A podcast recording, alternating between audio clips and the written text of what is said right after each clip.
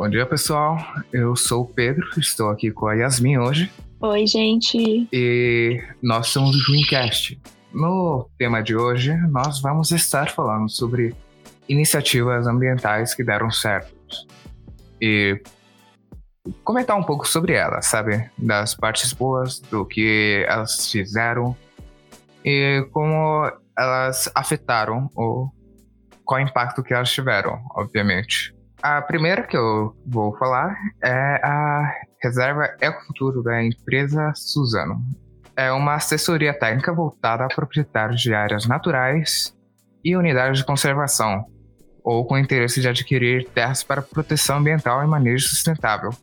Ela surgiu em torno de 2010, que tiveram ideia, e o objetivo dela foi é produzir ações integradas que garantam a efetiva conservação das áreas com remanescentes de vegetação natural, para contribuir à restauração da, paisa da paisagem e manutenção de serviços ecossistemáticos. As atividades que são desenvolvidas pela, pela iniciativa são coordenação de pesquisa, levantamento de diagnósticos e cara, em relação as características de áreas naturais que permitem avaliar a, os desafios, os potenciais e aplicação de metodologia e de planejamento participativo para definir estratégias de gestão para conservação ambiental. Um dos meus tópicos preferidos dentro do assunto é a despoluição dos rios, em que o que geralmente acontece na Europa como por exemplo no Rio Sena, no Rio Tamisa. Bom, vários rios europeus. E se você pegar 50 anos atrás, a maior parte desses rios, como Cheongyecheon, que fica na Coreia do Sul, que tem dois rios que foram despoluídos já, são rios que há 50 anos não dava nem para tomar água deles. Muito menos tomar banho, tal. Então, hoje, graças ao a um sistema de despoluição em que eles pegam a água e tratam ela, eles conseguem utilizar essa, essa água e ainda dá para beber. Eu lembro que a primeira vez que eu vi isso eu ainda era criança e eu acho que eu vi no Fantástico sobre isso. É uma coisa muito interessante e que é cara, tanto que a maior parte dos países que fazem são países é, economicamente favoráveis. Só que é, um, é uma questão muito importante. E, por exemplo, para fazer o que aconteceu no Rio Tamisa, que foi uma grande quantidade de poluição, foi necessária 200 milhões de libras. Mas se você pegar ele hoje, ele tá bem mais limpo. Então, é uma coisa que eu acho que todo, todos os países precisam fazer, principalmente São Paulo. Porque, né? Eu, esse tópico aí me lembra um pouquinho de um projeto que eu vi também, que é o Projeto Rio Vivo da TV Band. Que, se eu não me engano, foi uma iniciativa do grupo Band Vale para a preservação do Rio Paraíba do Sul. E foi criado mais para informar e conscientizar a população de sobre o, o, o importante simbolismo que aquele rio tinha para a região e o que que e era também um símbolo importante da natureza da, do Vale do Paraíba. Se eu não me engano, já tem quase uns 15 anos. Em 2015, mais ou menos, que, dá, que deu para ver assim o ponto de virada do projeto. E o projeto também levava incentivava pessoas a fazer trilhas ecológicas para meio que conscientizar e ver a natureza pelo que tem a oferecer, sabe? Sim. E uma coisa interessante que não foi muito divulgada por questões, bom, que eu não vou entrar, é uma pesquisa feita na Universidade de Taubaté, Unital, em que eles desenvolveram uma forma barata de limpar água, usando um, um mineral que tem bastante aqui na região e usando esse processo. Eu não lembro muito bem, eu lembro que eu fui apresentada para ele por um dos professores desenvolvedores, que é pai de um professor meu, e ele estava lá mostrando. Eles usaram esse mineral junto de outros mecanismos bem comuns e conseguiram limpar a água. A água estava muito suja, quase nível do Tietê. Ficou super limpa e com mais algumas.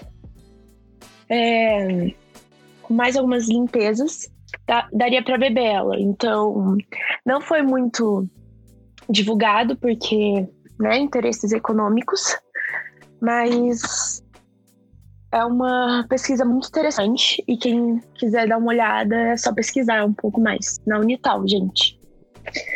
O orgulho de Tabaté. E eu acho que para fechar a parte de iniciativas e começar a falar sobre o porquê da gente ter, ter comentado delas, eu vou falar do corredor ecológico do Vale do Paraíba. Que, surgiu, que esse aqui eu pesquisei bem mais, eu posso dar um monte de informação mais específica. Ele surgiu em 2006 com o objetivo de recompor a Mata Atlântica e preservar os aspectos culturais da região. Eles se constituíram em 2009 como uma associação sem fins lucrativos, ou como eles tornaram a se chamar, a Associação Corredor Ecológico do Vale do Paraíba. Ela é responsável pela implementação da iniciativa Corredor Ecológico, por meio da, de parcerias empresariais, governamentais e não governamentais, eles estão reconectando mais de 150 mil hectares de floresta na porção paulista da bacia do rio Paraíba do Sul. Ela tem como meta, obviamente, essa reconexão das áreas florestais com alguns, com alguns programas diferentes de fortalecimento social, econômico e cultural, cultural e educacional para os habitantes da região. E o que eles aspiram é, contribuir para o desenvolvimento do Vale do Paraíba por meio de planejamento e intervenções na paisagem que ampliem a oferta de serviços ecossistemáticos integrados ligados à água, biodiversidade, tudo isso em relação ao meio ambiente, tipo, gerar áreas de trilha, gerar um, um giro econômico, sabe? Para mostrar a importância que a economia não necessariamente é separada do meio ambiente. Sim.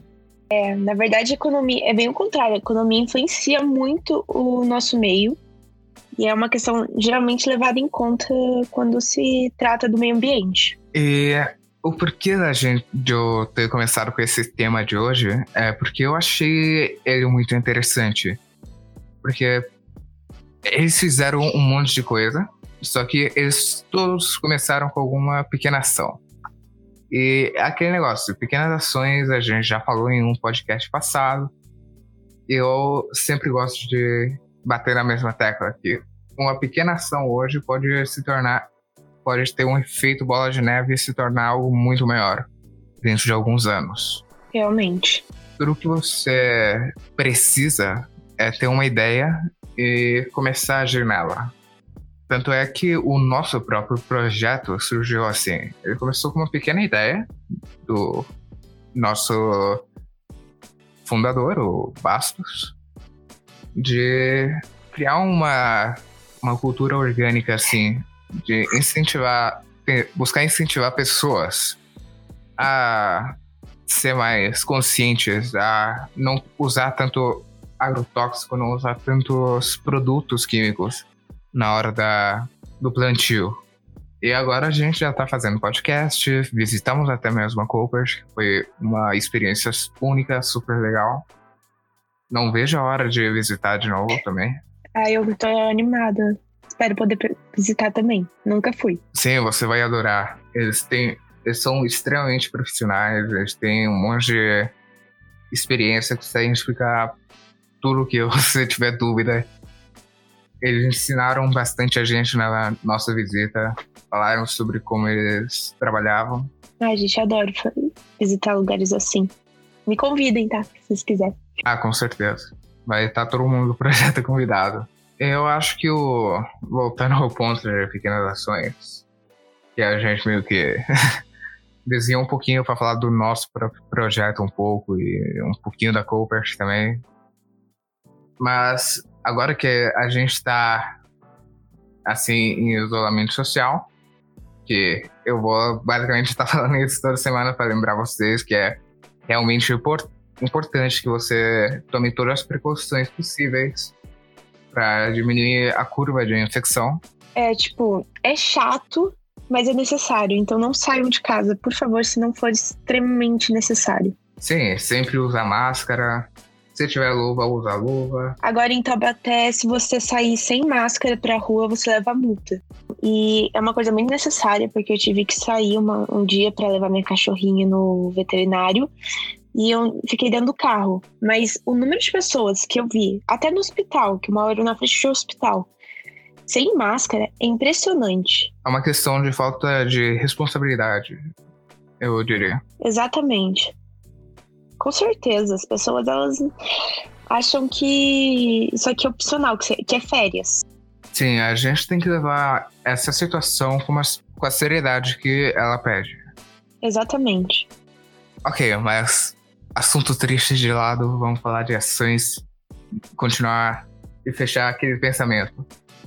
O que eu ia dizer é que mesmo você estando agora restrito à sua casa, você ainda pode ter um impacto no meio ambiente. É, você deve estar se perguntando como é que eu posso afetar o meio ambiente se eu estou em casa. Primeiramente, tem o fator de usar menos energia, é sempre bom. Dá para tomar mais cuidado na hora de usar água, usar mais conscientemente ou eletricidade, água, essas coisas. Especialmente já que agora a gente está tendo muito mais tempo de luz. Pelo menos aqui para mim, eu, o sol só tá indo se pôr muito tarde. É, eu acho que é pra todo mundo mesmo. É, tipo, isso faz com que você não precise realmente acender as lâmpadas, não precise utilizar tanta eletricidade assim.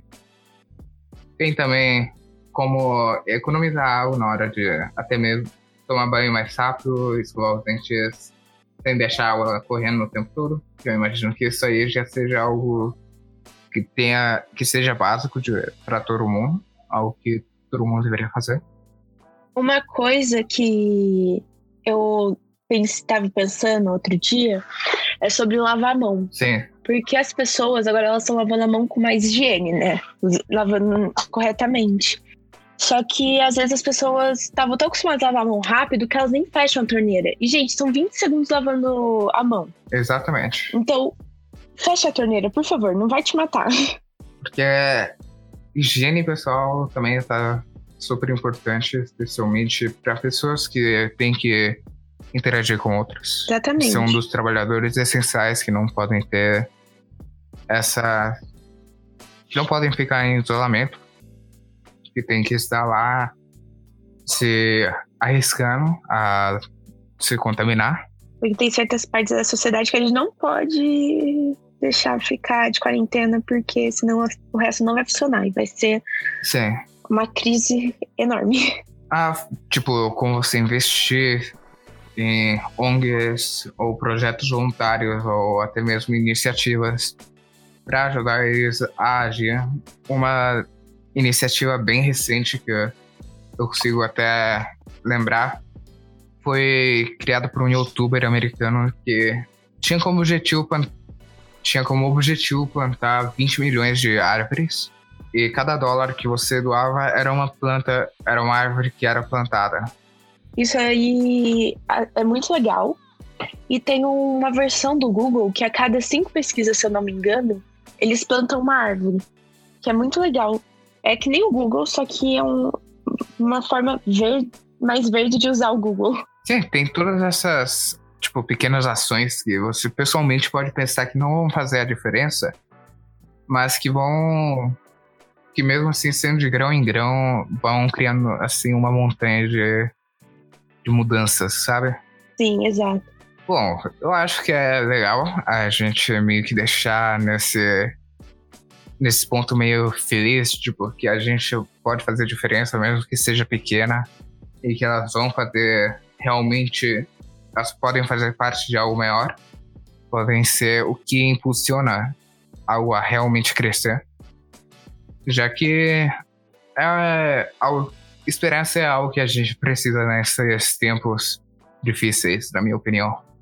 Bom, não esqueçam de dar uma olhada no podcast, que eu sempre vou dizer, eles fazem um podcast 10 de 10. Eu adoro ficar ver os podcasts deles. Não esqueçam de se cuidar. E, mais importante de tudo, tenham uma ótima semana. Tchau. Tchau, tchau.